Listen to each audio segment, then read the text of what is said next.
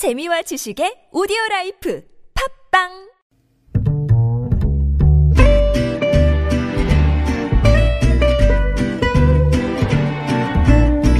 Good evening, everyone. Welcome to the evening show. 시월에 태풍이라니.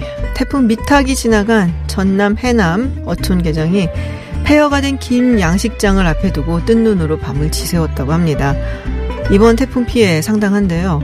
오후 네 시 삼십 분 기준 아홉 명이 숨지고 다섯 명이 실종됐고 전라도에선 주택 백 채가 넘게 침수가 됐고 경북에선 열차가 탈선을 하고 대구와 강원 등지에선 정전 피해도 잇따랐습니다.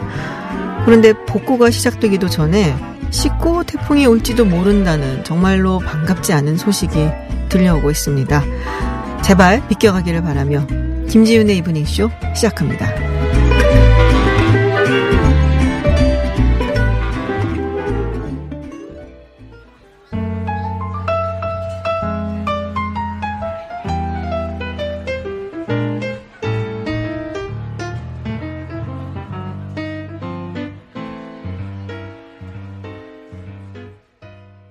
네, 김지윤의 이브닝쇼 마이클 부블레의 All of Me로 시작했습니다. 매주 월요일부터 금요일 저녁 여섯 시 이십 분부터 여덟 시까지 생방송으로 진행되는 김지윤의 이브닝쇼. 유튜브에서 티비에스 에프엠 검색하시면 보이는 라디오로도 함께 하실 수 있습니다. 문자로도 참여하실 수 있는데요. 오십 원의 유료 문자 샵 공구오일로 보내주시면 되고요. 또 티비에스 앱 그리고 카카오톡은 무료입니다. 어, 저희가 인별그램도 새로 만들었습니다. 골뱅이 티비에스 언더바 이브닝쇼로 검색하시면 초대 손님 사진도 있고요. 그리고 저희가 제작하는 방송 제작 소식도 함께 보실 수 있습니다. Welcome to Unfiltered. North Korea's latest. 씨엔엔 was given. 미국 오하이오 주 일본의 백색 국가 명단. 국내외 소식을 한 번에 귀로 듣는 뉴스. 서울 타임즈. 네, 뉴스 재미를 찾아드리는 서울타임즈 시간입니다. 오늘 함께해 주실 두 분 오셨습니다. 박정호 오마이뉴스 기자 그리고 전주연 외신캐스터 나오셨습니다. 안녕하세요. 안녕하세요. 네, 안녕하세요. 휴일인데 이렇게 저희가 네. 들고. 전 좋습니다. 네. 저도 좋습니다. 네. 네. 애를 안 봐도 되기 때문에. 저는 알겠습니다. 어, 어, 조국 법무장관 부인 정경심 교수가 오늘. 네. 소환 조사 받았어요. 그리고 집으로 갔다고 들었습니다. 예, 그렇습니다. 네. 예상과는 다르게 중간에 귀가 조치를 했는데요. 음. 그러니까 오늘 아홉 시에 비공개 소환이 됐어요. 네. 그런데 오늘 오후 다섯 시에서 십 분 사이에 몸이 너무 안 좋아서 어, 검찰이 귀가 조치를 했다 이렇게 얘기를 했고요. 네. 아마 추후에 다시 소환하겠다 이렇게 또 얘기를 아, 하고 있습니다. 그렇군요. 그러니까 지난 팔월 이십칠일 조 장관 가족 관련 의혹에 대해서 강제 수사에 돌입한 지 삼십칠 일 만에 어, 진행된 소환 조사였습니다. 네. 그 사실 이제 비공개 소환 가능성이 높아진다 그래서 네. 기자들이 이렇게 집 밖에서 기다렸거든요. 검찰청이 맞습니다. 아니고. 예. 근데 못 봤나 봐요. 그러니까 제가 뭐 상황을 좀 취재해봤더니요. 네네. 오늘 새벽에도 네다섯 개 언론사가 계속 대기를 했대요. 지켜봤는데 아. 못 봤다는 거예요. 계속 지켜보고 있는데 속보가 뜬 거죠. 거기 있던 기자들한테 속보가 떴습니다. 아. 비공개 소환 조사하고 있다. 아, 그러니까, 이미 검찰청에서. 그러니까요. 지켜봤는데 안 나왔는데 음. 소환 조사하고 있다는 거예요. 그래서 기자들 사이에는 아마 오늘 말고 뭐 어제나 네네. 좀 전에 아마 미리 나와서 다른 곳에 묵었다가 아. 추적한 게 아니냐. 그런 얘기를 좀 하고 있어요. 하긴 뭐 앞에 집 앞에 기자들 네. 다 있으니까. 근데 며칠째 계속 집 앞을 지키지 않았었나? 그러니까요. 이십사 시간 계속해서 지킨다고 했는데 모르겠습니다. 음. 중간에 뭔가 틈이 있었는지 모르겠는데. 네. 그렇죠. 뭐 화장실도 못 봤다고 합니다. 네. 그렇군요. 지금 이제 비공개로 소환을 해갖고 네. 여당에선 여당대로 이야기가 있고 야당에서 또 야당대로 이렇게 뭐 얘기가 있는 것 같아요. 그렇습니다. 여야가 서로 입장을 내놨는데요. 여당인 더불어민주당 이해식 대변인은 논평을 통해서. 정 교수의 건강 상태를 고려한 적절한 조치다 이렇게 밝혔고요. 네. 검찰권 행사 방식과 수사 관행상 피의자에 대한 공개 소환, 뭐 포토라인 세우기, 심야 조사 이런 건 피의 사실 공표와 함께 개선돼야 할 대표적인 사례다 이렇게 얘기를 했습니다. 그러니까 정 교수의 비공개 소환이 피의자의 인권을 존중하는 보다 선진적인 수사로 가는 계기가 되길 바란다. 이렇게 얘기를 했습니다. 음, 네. 야당에서는 뭐 어떻게라고 얘기를 했겠죠. 맞습니다. 네, 어, 네 글자 어, 단어를 썼는데요. 네. 황제 소환이라고 얘기를 했습니다. 어. 한국당 김성원 대변인은 논평에서 조장한 배우자가 황제 소환됐다. 온 국민이 문재인 정권에 부도덕한 민낯을 생생하게 보고 계신다. 법무장관이 되자마자 지시한 수사 공보 준칙 개정과 대통령까지 나서서 운운한 인권은 결국 범죄 피의자인 조국 가족을 구하기 위한 권력의 술수였다, 이렇게 주장을 음, 했습니다. 그렇군요. 뭐 다른 당 같은 경우는 바른미래당, 뭐 정의당, 민주평화당, 대한신당, 뭐 다른 야당과 야당 의원 모임은 대체로 검찰의 판단을 존중한다면서 검찰의 엄정한 수사를 촉구했습니다. 네, 알겠습니다. 정경민 교수 수사 관련해서는 저희가 잠시 후에 양재열 변호사 한번 연결해서 좀 더 다시 자세히 들어보도록 하겠습니다. 어, 그리고 또 오늘 아침에 조국 장관 딸 조민 양, 네. 조민 씨가 인터뷰를 했더라고요. 그렇습니다. 이 조 장관의 딸 조모 씨, 조민 양이 한국일보와 네. 인터뷰를 통해서요. 서울대 공익인권법센터 인턴 활동과 관련한 의혹에 대해 당시 상황까지 덧붙여가면서 상세히 해명을 했습니다. 네. 조 씨는 서울대 인턴에 대해서 당시 인터넷에서 공고를 보고 내가 직접 전화를 걸어 지원했다. 고등학생은 정식 인턴도 아니고 하니 증명서 형식이 자유로웠던 것 같긴 한데 그렇다고 내가 받은 증명서가 허위는 아니다. 이렇게 주장을 음. 했습니다. 그렇게 본인의 뭐 입장에 예. 이렇게 좀 강력하게 반박을 하고 나서기 시작을 했네요. 그렇습니다. 아마 앞으로 조금 더 적극적으로 해명하지 않을까 이런 음. 또 예측을 해봅니다. 알겠습니다. 뭐 지금 수사가 남아 있고 또 어떻게 되어가는지 좀 진행 상황이 있, 있으니까 좀 네. 두고 보도록 하고요. 네, 오늘 사실은 가장 큰 뉴스라고도 할 수 있을 것 같아요. 포털 사이트에 실시간 검색어에서 계속 등장을 했고 네. 사실 뭐 시내로 나가시는 분들 굉장히 고생을 많이 하셨을 것 같은데. 네, 광화문 집회가 있었습니다. 어, 집회 조국 장관 퇴진 그리고 정부를 비판하는 집회였는데 네. 상당히 많은 사람들이 모였어요. 그렇습니다. 저도 씨씨티비로 좀 봤는데요. 많이들 모이셨더군요. 네, 네 청와대까지도 어, 행진하고. 네. 네. 전주연 캐스터도 보셨죠? 저는 계속 여기 오는 동안 네. 출근을 하던 교통 리포터들이 네네. 돌아가셔야 됩니다. 아. 여기는 피해 가셔야 됩니다. 이 말을 굉장히 많이 하더라고요. 그래서 네. 아, 저는 많은 많은 분들이 오셨구나. 이렇게 저는 사진을 못 본 상태에서 라디오만 음. 들으니까 네. 그런 생각이 들더라고요. 원래 저는 광화문에 이번 주에 나갈까 생각했습니다. 그러니까 집회 참석이 네네. 아니라 그러니까 취재를 하셔야지 기자시니까. 네, 네, 취재도 그렇고 제 개인적으로 네. 오늘이 결혼기념일이라서 아. 그 광화문에 아. 있는 예식장에서 결혼했어요. 그래서 광화문에 가서 추억을 되새겨보자 얘기를 네. 좀 했었는데 지난달 했었는데 네. 뭐 갈 엄두가 안 났죠 오늘은. 네. 네, 저도 사실은 이제 종로 쪽으로 좀 갈 어. 일이 있어서 갈까 하다가. 도저히 안 되겠는 거예요. 그래갖고 그냥 캔슬하고 네. 취소하고서는 이제 지금 상암동으로 곧바로 왔는데 음. 도대체 얼마나 모였을까? 이건 이제 또 숫자 갖고 분명히 공방이 예. 있을 거란 말이에요. 네, 뭐 숫자 얘기에 나와서 제가 좀 전해드리겠습니다. 네. 그 서초동 촛불집회 참석 인원 놓고 정치권에서 공방이 있을 정도로 이 참석자 수가 집회 내용보다 오히려 더 주목을 받았잖아요. 그래서 오늘 이 집회 내용도 일부 언론은 뭐 광화문 도로의 길이가 서초동 도로보다 길고 차선도 넓다. 더 많은 인원이 모였다 이렇게 음. 또 주장을 하더라고요. 뭐 그거는 사실이긴 하죠. 네, 네. 그 내용은 사실인데 뭐 이걸 통해서 더 많이 모였다 얘기를 하고 음. 있고요. 또 한국당은 집회 참가자 규모를 삼백만 명으로 추산했습니다. 나경원 원내대표의 발언이 있는데요. 좀 소개해드릴게요. 네. 그러니까 촛불집회 참석자들이 뭐 서초동 집회에 이백만 명을 운운했는데 광화문광장은 서초동 도로보다 훨씬 넓다. 그렇다면 우리는 이천만 명이 온 것이다. 라고 또 얘기를 아. 했습니다. 뭐 그 정도로 우리가 더 많이 왔다. 음. 이런 주장이고요. 광화문에서 시청 앞 뭐 숭례문, 서울역까지 이르는 이 점 오 킬로미터 구간의 교통이 완전 통제가 됐었고요. 네. 일시적으로 사람들이 몰리면서 통신 상태가 고르지 않게 됐습니다. 아, 많이 오시긴 한 거군요. 네, 많이 모였더라고요. 예, 네, 맞습니다. 네. 예.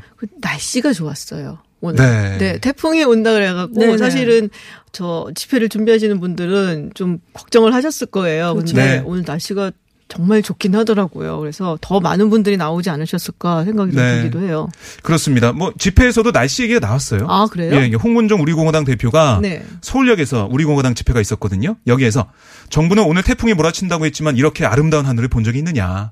하늘이 바로 우리 편이라는 사실을 말해주는 것이다 라고 강조했고요. 음. 전광훈 한국기독교총연합회 대표회장은 하나님이 태풍을 저 일본으로 내쫓아 주시면서 이 집회를 돕고 계신다. 이렇게 또 얘기를 하기도 했습니다. 아, 그럼 우리공화당도 거기 참석을 한 거고 한국총도 참석을 한 거 굉장히 다양한 네, 분들이 우리공화당, 뭐 한국당 아까 말씀드린 이 한국기독교총연합회가 주축이 네. 된 이 문재인 하야 범국민투쟁본부 여기도 참석을 했고요. 여기는 정광훈 뭐 대표회장 이 총괄 대표로 있고요. 네네. 이재호 전 특임장관이 또 총괄 본부장을 맡고 있습니다. 그렇군요. 이렇게 여러 군데에서 서울역 앞에 그다음에 그 광화문 광장에 있는 세종문화회관 앞에 네. 세종문화회관 건너편 이렇게 군데 군데 모였던 시민들이 다 나중에는 집결하는. 예 집결해가지고 청와대를 행진하는 그런 일이 있었습니다. 네, 뭐. 큰 사고가 없었으면 좋겠어요. 이렇게 네. 많은 분들이 모이다 보면은 아무래도 이렇게 좀 이렇게 부대끼고 그러다가 그렇죠. 사고가 생길 수 있으니까 무사히 다들 귀가하시길 바라고요. 어, 토요일에 또 서초동에서 촛불 집회가 있을 텐데 또 네. 거기서도 또 굉장히 또 많은 분들이 이 집회상을 받아서 또 나오시지 않을까라는 생각도 듭니다. 네. 그 집회도 무사하게 잘 끝나기를 바랍니다. 어, 저희가 이브닝쇼에서 거의 매일 다루고 있는 얘기 중 하나가 아프리카 돼지 열병. 네. 야생 멧돼지 폐사체에서 이 에이에스에프가 이제 아프리카 돼지 열병 바이러스라고 해요. 그게 네. 발견이 됐다는 얘기가 들려오는데. 맞습니다. 환경부의 발표가 오늘 있었는데요. 네. 어제 경기도 연천군 비무장지대 디엠지에서 발견된 야생 멧돼지 폐사체의 혈액을 국립환경과학원에서 정밀 진단한 결과 에이에스에프 바이러스가 검출됐다. 이렇게 밝혔습니다. 음, 그럼 이게 북한 멧돼지라고 우리가 추정을 했던 것이 맞는 건가요? 어, 뭐 그렇게. 이렇게 추정할 수 있는 가능성이 높아졌다고 음, 볼 수가 있죠. 접경 지역에 있는 네. 야생 멧돼지, 디엠지에 있는 이 멧돼지가 폐사했는데 네. 바이러스가 나왔으니까 이렇게 아. 볼 수가 있는데 어, 사실 저희 국방부에서는 그동안 북측의 철책은 우리처럼 경고하지 않아서 북측으로부터는 디엠지 내로의 야생동물 이동이 가능하지만 우리 측 철책은 아, 가학화돼 있고 네네. 잘 돼 있다. 남쪽으로 이동은 불가능하다 이렇게 주장했었어요. 그런데 어제 하태경 바른미래당 의원이 국방부 국정감사에서 어, 이게 아니다. 철조망이 태풍과 집중호우 때문에 많이 무너진 상태다. 그래서 음. 북한에서 올 수 있고 온 게 확실한데 왜 못 놓는다는 식으로 얘기하냐 이렇게 또 질의하기도 했어요. 네. 네. 답변은 없었나요? 거기에 대한 답변. 거기에 대해서는 별다른 답변은 아, 없었고요. 네. 뭐 살펴보겠다, 챙겨보겠다 음. 이런 식의 답변이 나왔습니다. 그렇군요. 네. 그러니까 뭐 가능성을 우리가 뭐 배제할 수는 없으니까 뭐 지금이라도 좀 더 철저하게 예, 뭐 그쪽을 철조망이라든지 이런 네. 부분을. 뭐 좀 봐야겠다라는 생각이 좀 그렇습니다. 드네요. 그래서 환경부와 국방부가 합동으로 그 주변을 조사를 네네. 하고 방역을 하고 철책도 많이 좀 점검을 하고 네네. 이런 활동을 할 계획입니다. 실제로 알겠습니다. 유럽에서는 이 야생 멧돼지가 전파 네네. 경로거든요. 대부분의 음. 전파 경로가 음. 야생 멧돼지인데 그래서 독일에서는 포수를 동원하고 있대요. 그래서 팔십만 아. 마리 이상을 사살하기도 했고, 뭐 벨기에에서도 군병력으로 안 되니까 네. 민간 포수를 동원해서 야생 멧돼지를 잡기도 하고 그런 일도 있었습니다. 그렇군요. 네, 네. 네. 알겠습니다. 품이 있는 그녀가 온다. 김지윤의 이브닝 쇼. She may be the face I can't forget, a trace of pleasure or regret. 네, 교통정보 듣고 돌아왔습니다. 네, 해외 소식 좀 알아보도록 하겠습니다. 전주연 캐스터. 네, 북한이 오늘 어제 자신들이 쏜 미사일이 북극성 삼 호다라고 네, 하면서 네, 네, 성공적 발사를 했다 이런 기사를 노동신문 일면 전체에 네, 실었어요. 이게 북극성 삼 호면은 이제 에스엘비엠 잠수함 네, 탄도 발사, 잠수함 네, 탄도 발사 탄도 미사일입니다. 음. 사진도 열한 장을 게재를 했는데, 근데 눈에 띄는 게 시험 발사 현장에 김정은 북한 국방위원장이 보이질 않았어요. 왜냐하면 지난번 음. 단거 거리 미사일 열 차례 발사했을 때는 다 그 앞에 있어서 현지 지도를 네네. 했거든요. 근데 이번에는 왜 보이지 않았을까? 이제 축전만 보냈거든요. 근데 지금 비핵화 실무 협상이 재개되고 있는 그렇죠. 중이잖아요. 그래서 미국의 위협적인 에스엘비엠을 발사하긴 했지만 미국을 좀 자극하지 않기 위해서 치밀하게 수위 조절을 한 것이다. 이런 분석이 음. 나왔고요. 그리고 이제 더 치밀한 그 계획이 뭐였냐면 사진에 그 옆에 선박이 떠 있는 모습이 포착이 된 거예요. 그러니까 어. 사실 잠수함에서 직접 발사가 됐을 수도 있다라고 네. 말을 했었는데 이 경우에는 정말 미국에 크게 위협이 그렇죠. 되는 사건이잖아요. 근데 그게 아니라 선박에서 발사를 한 거다라고 하면서 이걸 강조하면서 미국에 대한 위협 수치를 조금 낮췄다 이런 얘기가 나오고 있습니다. 어, 아예 안 썼으면은 이제 전혀 문제가 없었을 텐데 일단은 압박용으로 쏘긴 쐈는데 그렇습니다. 이게 미국한테 굉장히 위협이 될 만한 것은 아니다라는 네. 것도 보여주기 위한 약간 투트랙 전략이다라고 보여지는데 사실 이 뉴스 나오고 나서 미국이 어떤 입장을 취할지 네. 좀 봐야겠다라는 그렇죠. 생각을 했었고 왜 단거리 미사일은 전혀 문제 안 된다고 네. 그동안 계속 그랬었잖아요. 근데 이것도 얘기가 다른 거예요. 네. 에스엘비엠은 정말 위험하거든요. 위험하니까요. 네. 파악도 잘 안 되고. 본토에 바로 그렇죠. 위협이 될 수 있으니까. 그래서 이번 발사와 관련해서 미국 국무부가 도발을 자제해라 이렇게 촉구를 음. 했고요. 그러면서 비핵화 달성을 위한 실질적이고 지속적인 협상에 임해라 이렇게 밝혔습니다. 눈 관심을 끌었던 게 트럼프 대통령이 어떻게 트윗을 올릴 것인가. 요새 정신이 없어요. 그분. 네, 였는데 별다른 반응이 없었어요. 네. 일단 그래서 미국 언론은 북미 실무 협상을 앞둔 상황에서 그 북한이 우위를 점하려는 시도로 보인다라고 평가를 했고요. 유엔도 탄도미사일 발사는 안보리 결의의 또 다른 위반이다라면서 네. 우려를 나타냈습니다. 그렇군요. 어쨌든 북미 협상에는 뭐 크게 아직은 영향은 네. 없어 보이긴 하는데 지금 스웨덴 스톡홀름에서 열릴 거라고 그렇습니다. 소식이 전해지고 있어요. 북한 대표단이 일 일단 오늘 오후에 베이징을 경유해서 스웨덴으로 떠난 것으로 알려졌고요. 김명길 대사가 북측 대표거든요. 네. 그래서 전망을 물어봤더니 미국 측에서 새로운 신호가 있어서 기대와 낙관을 가지고 간다. 이런 얘기를 했어요. 그래서 음. 아니 새로운 신호는 뭔가 여기에 대해서 기자들이 물었지만 대답을 하지 않았고요. 이런 같은 질문을 비건 미국 네네. 대표에게도 물어봤지만 여전히 똑같이 아. 예, 뭔가 있다 이렇게 답을 해주진 않았습니다. 음, 그렇군요. 아무튼 북한 대표단이 칠 일에 다시 베이징으로 돌아와서 평양에 복귀할 예정입니다. 알겠습니다. 이 내용은 저희가 잠시에 어, 일곱 시에 월스트리트저널 정헌희 기자가 이 얘기를 굉장히 열심히 팠다고 해요. 그래서 좀 나눠보도록 하고요. 보리스 존슨 영국 총리, 영국의 트럼프라고 불리는 어, 보리스 존슨 영국 총리가 어, 유럽연합의 기존의 브렉시트 합의안에 대한 수정 요구를 담은 서한을 보냈다고 해요? 그렇습니다. 이 일에 발송을 했는데요. 그러니까 최대 쟁점이 지금 백스탑이라고 안전장치라고 부르는 사안이었어요. 그러니까 네, 이게 이제 북아일랜드 쪽에 그렇습니다. 그 국경 문제와 뭐 네. 통관과 이걸 어떻게 할 것이냐. 그래서 이유, 영국이 이유를 탈퇴해도 당분간 관세 동맹에 잔류한다라고 네. 그러니까 지난번에 합의를 했었는데 여기 지금 존슨 총리는 굉장히 반대하고 있는 거거든요. 그래서 이번에 내놓은 대안에는 안전장치를 없애는 동시에 하드보더를 부활하는 걸 막는 데 초점을 줬습니다. 그러니까 양국을 오가는데 이제 굉장히 예, 많은 규제를 두는 거를 막는 데 부활하는 걸 막는 데 초점을 둔 건데요.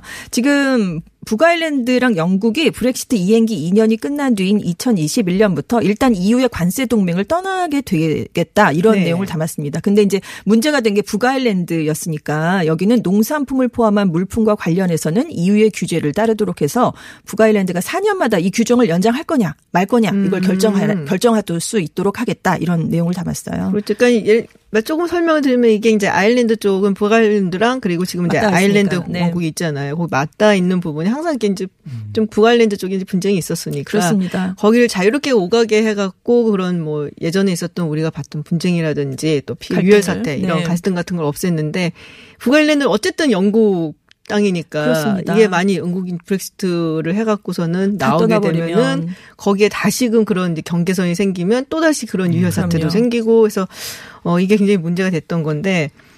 사실 이유는 수정안 받아들이지 않겠다고 예전부터 얘기했었거든요. 그렇습니다. 지금 이유는 계속 브렉시트를 연장하는 방안을 원하는 네. 걸로 알려져 있어요. 그래서 가디언지가 전망을 했는데 이번 제안도 이유 내에서는 크게 실망하는 분위기가 나왔다. 그래서 이유가 수정안을 받아들이기는 어려울 것이다. 이렇게 얘기를 했는데요. 음.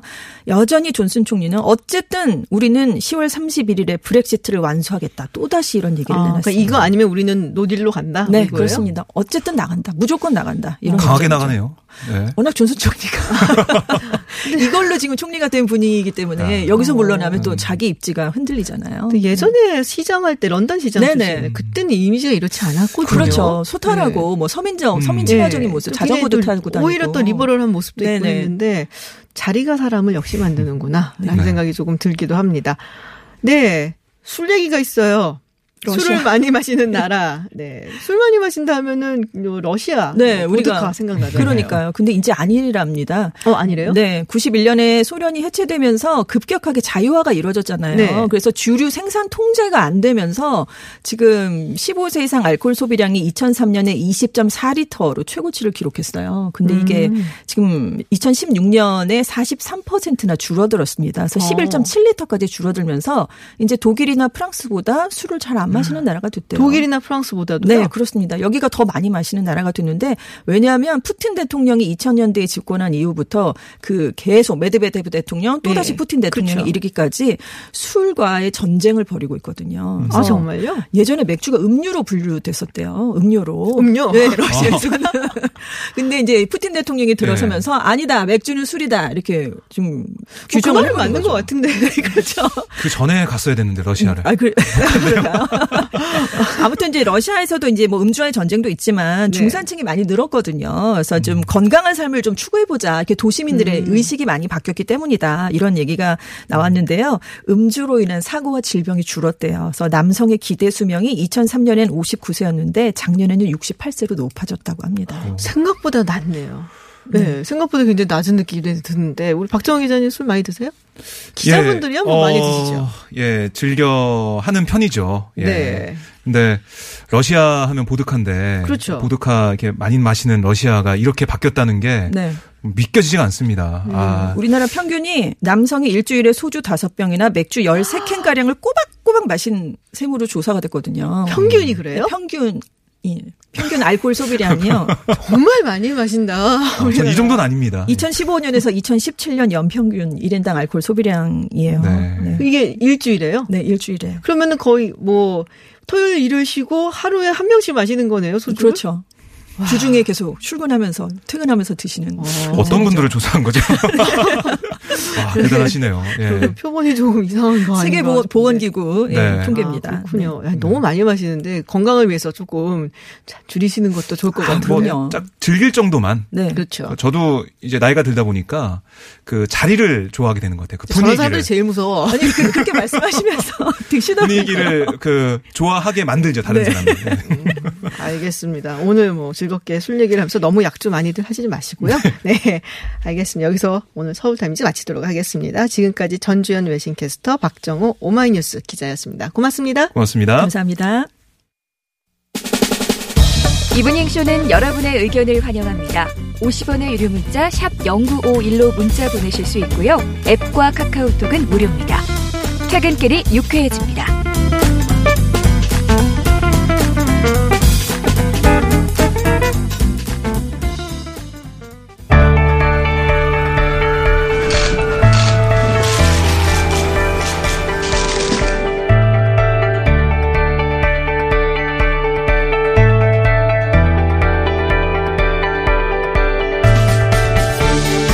최근 가장 주목받은 이슈와 인물을 인터뷰하는 스포트라이트 시작하겠습니다.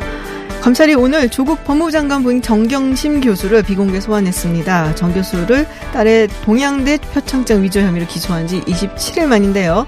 어, 좀 전에 여덟 시간 만에 조사 마치고 귀가했던 소식이 전해졌고요. 건강 문제로 조사 중단을 요구를 했고 검찰은 다시 출석하도록 통보했다고 합니다.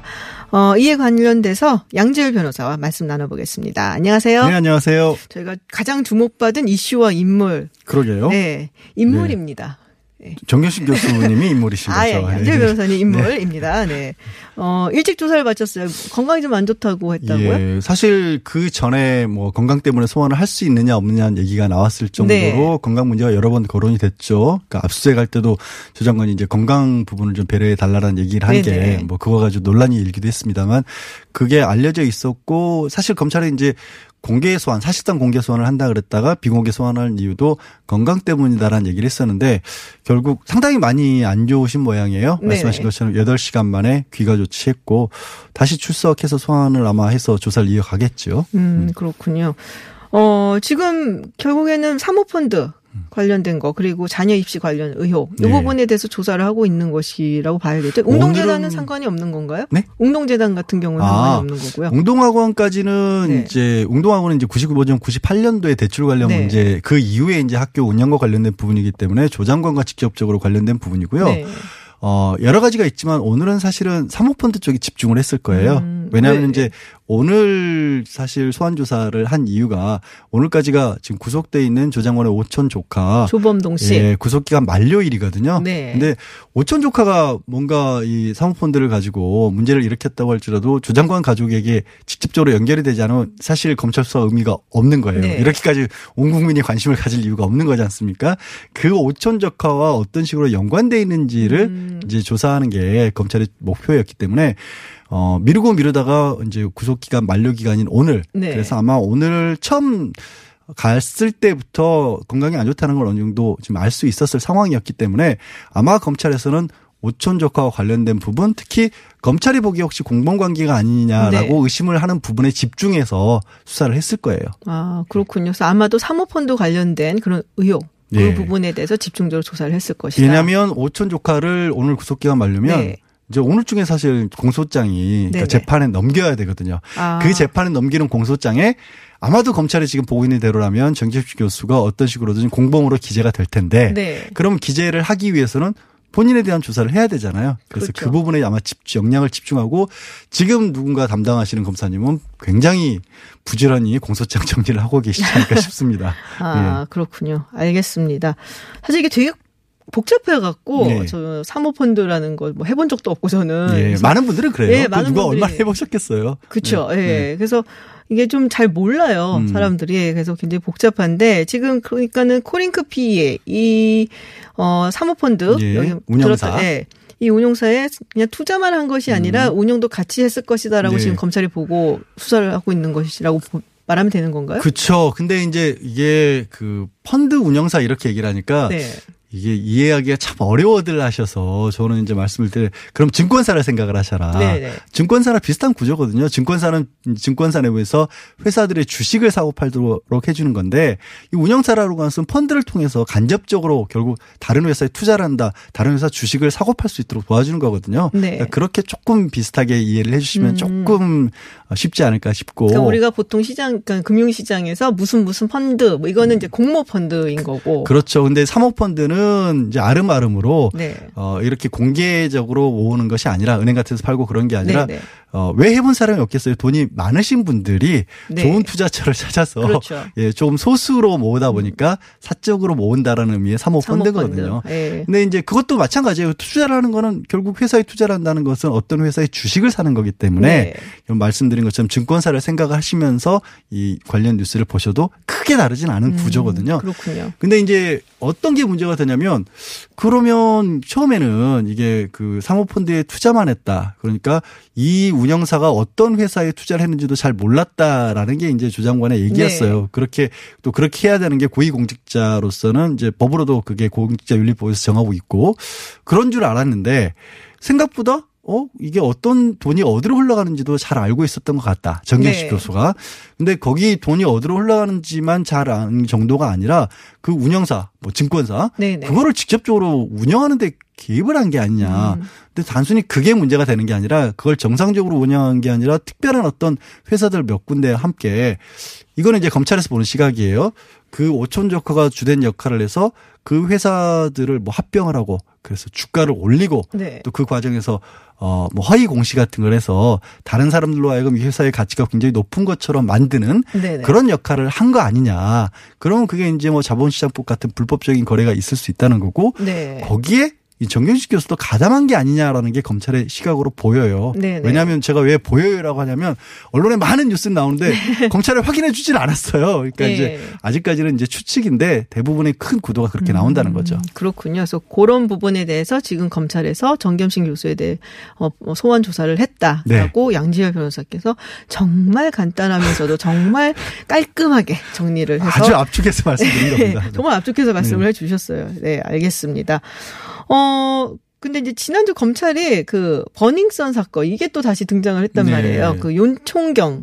압수수색을 네, 했죠. 압수수색을 했죠. 네, 이름도 뭐 다 나오긴 했는데 음. 이제는 이게 이 윤총경이 조국 장관이 민정수석을 하고 음. 있을 당시에 거기서 이제 근무를 했었다. 예. 행정관으로. 그리고 이 사람이 그것뿐만이 아니라 지금 어, 사모펀드 운용사하고 음. 또 관계가 있다는 얘기가 있더라고요. 그 부분은 이제 확인된 건 아니에요. 네네. 다만 이제 검찰이 지금 밝혀낸 부분은 그 윤총경이라는 사람이 어떤 다른 회사로부터 일정 부분 주식을 받았다. 수천만 원어치. 근데 네. 그거는 이제 뇌물에 분명히 해당할 수가 있잖아요. 네네. 근데 그러면 혹시라도 이 사람도 이제 조국 장관과 연관이 된 게 아니냐.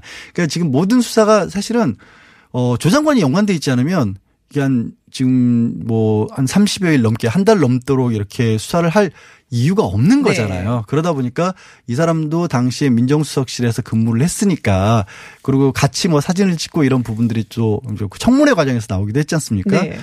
단순히 이제 민정수석실의 어떤 회식이었다라고 조 장관은 해명을 했지만 그런데도 불구하고 검찰은 다른 부분이 있는지를 좀 보겠다라는 음. 거죠. 근데 버닝썬 사건은 근데 가만히 또 생각해보면 그냥 이렇게 유야무야 된 거 아닌가라는 생각도 들기도 하고 버닝썬 사건에서는 세 명 정도 관련 경찰에 네. 파, 파면이 됐고요. 네네. 열두 명이 징계를 받았는데 그것도 검찰에서 아마 다시 보는 게 또 참 아. 묘한 게 그 검찰과 경찰이 좀 알력이 있다 뭐 하라고 할 만한 그렇죠. 상황이잖아요. 그런 그러다 보니까 이제 검찰이 그 부분을 더 좀 집중적으로 음, 보는 거죠. 그렇군요. 근데 사실 어 말씀하신 대로 조국 장관에 대해서 어 어떻게 이어져 있기 때문에 지금 검찰이 굉장히 집중해서 어떻게 보면 검찰이 칼끝이 그쪽을 향하고 있다라고 음. 봐도 뭐 과언은 아닌데 이런 경우 정경심 교수가 소환돼서 조사를 받았다. 이제 부부인 경우는 사실은 같이 받는 경우가 많다고 들었거든요. 네. 아무래도 이제 집에 돌아가서 이야기를 할 수가 있으니까 음. 조국 장관도 조사를 결국에는 받아야 될 거다라는 얘기가 있었는데. 근데 그 전제는요. 네. 정말로 부부가 뭔가를 같이 했었을 같이 때를 했을 전제로 때. 한 거잖아요. 근데 그게 아직 드러난 건 전혀 없잖아요. 아. 그러다 보니까 그 전제 자체가 어떻게 보면 이미 주장관을 마치 뭔가 혐의가 있는 것처럼 어, 배의 전제를 한 다음에 얘기를 하는 거라서 음. 가정에 의한 얘기가 되는 거거든요. 어, 그러면 조국 장관은 조사를 받을 일은 없어 보이세요? 아, 아직은 모른다는 거죠. 그러니까 음. 지금 조국 장관과 관련해서 뭐 집에 드나드는 과정에서 뭐 저 정경심 교수를 도왔던 증권사 직원 프라이빗 뱅커라고 알려졌죠. 그 사람이 뭐 저 증거 관련된 부분을 네. 없애는데 조 장관이 있었다라든가 뭐 조 장관도 뭐 동양대 이쪽에 전화 통화도 하지 않았냐 이런 네. 얘기가 나오는데 그 얘기도 있더라고요. 동양대에 이제 같이 가는데 네. 조 장관하고 정경심 교수하고 음. 전화하고 네. 그랬다. 근데 부부가 전화 통화했다는 게 무슨 얼마나 큰 의미가 있겠어요. 음. 게다가 현장에 아, 그러니까 계속 이제 뭐 증거인멸이라는 표현들을 쓰는데 전제가 뭔가 범죄가 있어야 증거를 인멸하는 거잖아요. 그래서 아직 증거인멸인지도 확실치가 않고 본인이 본인 증거를 없애는 건 또 별도로 처벌하진 않거든요. 그럼 본인이 본인 증거를 없애는 과정에서 다른 사람과 통화를 했다는 것만으로 그 사람이 거기에 범죄가 된다고 볼 수 있느냐. 그러니까 본인에 관한 증거라고 할지라도 네. 누군가를 시켜서 없애게 하면 그거는 없앤 사람도 증거인멸이 되고 네, 본인은 네. 증거인멸 교사가 되는데 이 경우에는 본인이 직접 뭔가를 만약에 사실이라도 없애고 있었잖아요. 음. 그러면 본인이 자기 증거 없애는 건 별도로 처벌 안 한단 말이에요. 그래요? 그 음. 과정에서 왜냐하면 죄 지은 사람이 죄 지은 흔적 없앤 것까지 처벌하면 모든 범죄자들 가중 처벌 받아요. 인지상정이라는 거죠. 그것까지는 법적으로 처벌을 안 합니다. 사람이라면은. 아, 그렇죠. 네. 자기, 아, 자기가 범죄 저질러 놓고 예를 들어서 흉기 같은 거 그 가지고 있는 사람이 없어요. 네네. 다 어디 버려놓고 하니까 그거 찾느라고 사실 경찰이 수고를 하는 음, 그런 상황이니까. 그렇군요. 그래서 자기 증거를 없애는 거는 범죄가 아, 아니에요. 그래서 그렇구나. 그때 통화를 했다는 것만으로 네. 그 상, 통화 상대방이 뭔가 범죄라고 보기에는 너무 일러요. 음, 네. 알겠습니다. 마지막 질문 하나 드릴게요. 검찰이 정경심 교수에 대해서 구속영장 청구할 거라고 보세요? 어, 검찰, 검찰이 굉장히 고민할 거기 때문에 저는 네. 고민 안 할 거예요. 잘 모르겠어요. 왜냐하면 검찰이 지금까지 이렇게 대대적인 수사를 해놨는데 네. 어, 영장, 예, 알겠습니다. 여기로 나와보세요. 어. 모르시겠답니다. 알겠습니다. 지금까지 양재열 변호사 얘기 나눴습니다. 저는 잠시 후 일곱 시에 돌아오겠습니다.